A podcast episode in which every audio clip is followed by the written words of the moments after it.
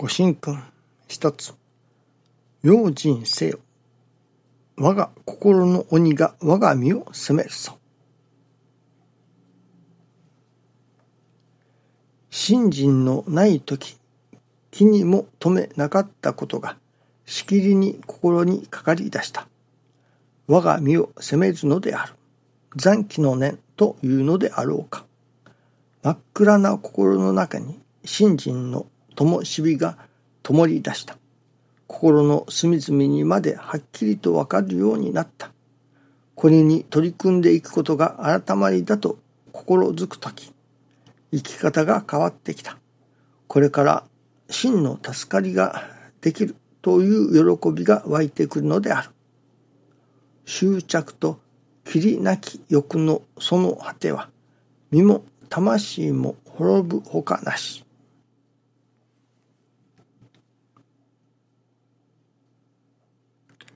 信心をさせていただく。信心をする。それは、日に日に生きるが信心なりとも。その、心を改めることだとも教えていただきます。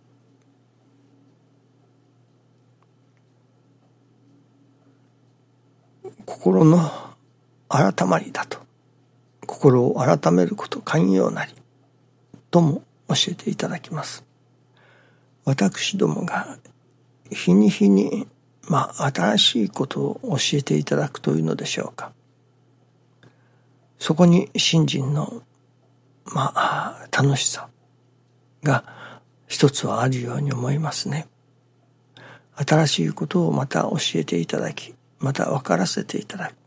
そしてそこに取り組んでいく。なるほど。と新しい発見があるわけですね。その今まではこういう心であることに何とも思わなかった。それがその自らの心の改まるべきところ癒しい心であったり小さな心であったりそういうまあ自らの心の暗黒面とでも言うのでしょうか。そういうところが神様をお示しくださる。成り行きを通してこれはあここは私の心が汚いからだ。私の心が小さいからだ。と分からせていただく。そしてそこを改まっていく。より大きな心になろう。豊かな心になろう。と改めるべきところを気づかせていただきそこに改まるように精進努力させていただく。そういうことがやはり信心の楽しみにならねばならない。ということでもあると思いますね。そしてその改まりにおかげとも言われますね。ご賢崎さん、ご新米によっていただくおかげもあれば、自らの心を改める、改まる。そこにいただくおかげもあると。その心を改まったことによっていただくおかげの方が、まあ、値打ちがあるというのでしょうか。そういうことを教えていただきますね。昨日は師匠大坪宗一郎氏の録音のお話をいただいている中にそれこそ新しいことというのかハッとするようなことをいただきました。そしてそのことを今朝改めて新中記念の時に思い返させていただいたのですけれどもそれはその例えば新人の教えに取り組む。その教えに取り組んでいただくおかげあるいは自らの心を改まっていただくおかげ。こういう見教えに取り組んだらこういうおかげをいただきました。それこそ黙って収めたらこういう展開になりこういうおかげになりました。成り行きを大切にしたらこういうおかげになりました。といったような話がよくありますけれどもそこでとどまっておったのではそこ止まりだと。いわゆる広がりに広がるような思いもかけないような何と言いましょうかね。願い以上思い以上のおかげになる。ということまではいかない。ある意味まあ杓子定規なおかげで止まってしまうといったような感じのお話でしたね。ではどうしたらその広がりに広がるようなおかげの展開へとなってくるのかそれは神様のお心がわかるわかるようにならねばならないとおっしゃっておられましたね。なるほど自らの心を改まっていくということも大切だ。それこそ新陳の五感五行に取り組むことも大切だ。しかしそれだけではまあ足りないというのでしょうかね。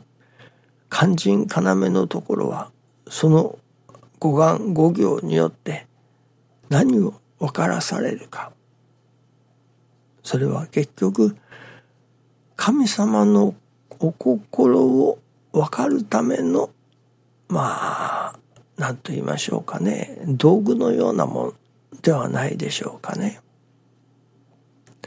私どもが本当に分からねばならないのはこの三好をこう行じてこうおかげになりましたということもさることながらそのことによって神様のこういうお心を分からせていただきました。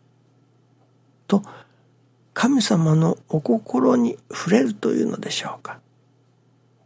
またの言葉で言えば神様の親愛に触れる。その愛に触れる。そういういわば心と心が通い合うようなそういうことを目指さねばならないのだと。その神様のお心が分かった時まあ感じた時というのでしょうかそういう神様のお心を感じるその積み重ねによって初めてそれこそ広がりに広がるようなおかげもいただけると教えに取り組んで各おかげをいただいたという世界ではまあ大したことはないというのかそれでも大したことですけれども本当のおかげではないというのですね。本当にその夢にも思わなかったようなおかげ広がりに広がるおかげになっていく。そこには神様のお心に触れる。神様のお心に触れてそれこそありがたさが湧いてくる。というようなことになって初めて広がりに広がるようなおかげの世界に住むことができると。まあ今朝それこそ改めてなるほど師匠の信心のまあ何と言いましょうかね。大切なところ。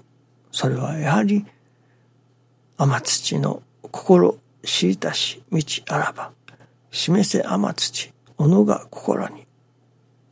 と神様のお心を分かりたい。と求めていかれた。そこにあるのだと改めて思わせていただいております。何かおかげを求めていかれたとかお得を求めていかれたとか